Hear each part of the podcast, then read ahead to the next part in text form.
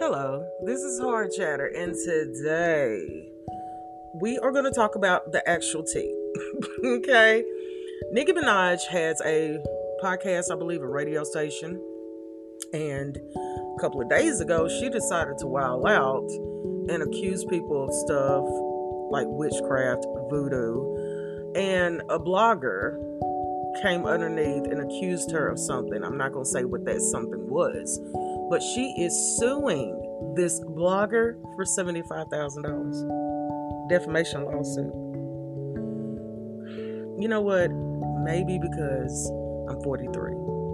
Maybe because I've been here long enough on this earth to take a look around and go, what in the heck is going on? Let me say this when you put your stuff on front street front street or when you're famous you take what comes with that get what i'm saying? You, i mean if everybody could go around here and get a bag by suing other people for saying stuff about them that's not totally true man we would all be rich right? Seriously. Um i think it's sad because nicki minaj is who she is. And to have to stoop so low, and you're famous already, you already achieved that, you already achieved your place in music, you know, you have nothing to fight for. When I say fight for, I mean to, to the rage, the inability to reason, the the non-exist. You don't know when to be quiet. I think it's unfortunate. I think it's really sickening that in this industry as black people we can't be friends. Why? Because all we do is pit each other against each other.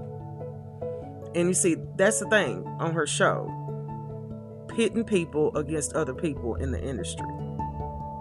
So, my thing is if you're going to be famous and if you're going to take it stronghold, you know, look at Wendy Williams. Okay? This is the perfect example of somebody who spent her life exposing people and where she's at now. And it's sad because she's by herself.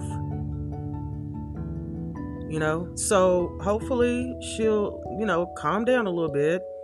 And I hate when people say barbs. I hate when people say, oh, here comes the barbs.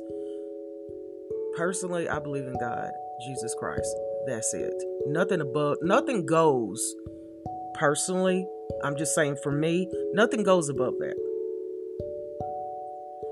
And then people take it to accountability that it was a lot of people who made her famous. So for those people who are just like, oh, she's not talented, well, guess what?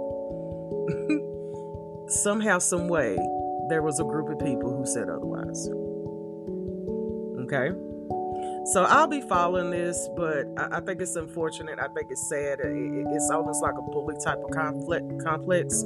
So I'll keep an eye on the Nicki Minaj news. But until the next time, this is Hard Chatter, and thank you for listening.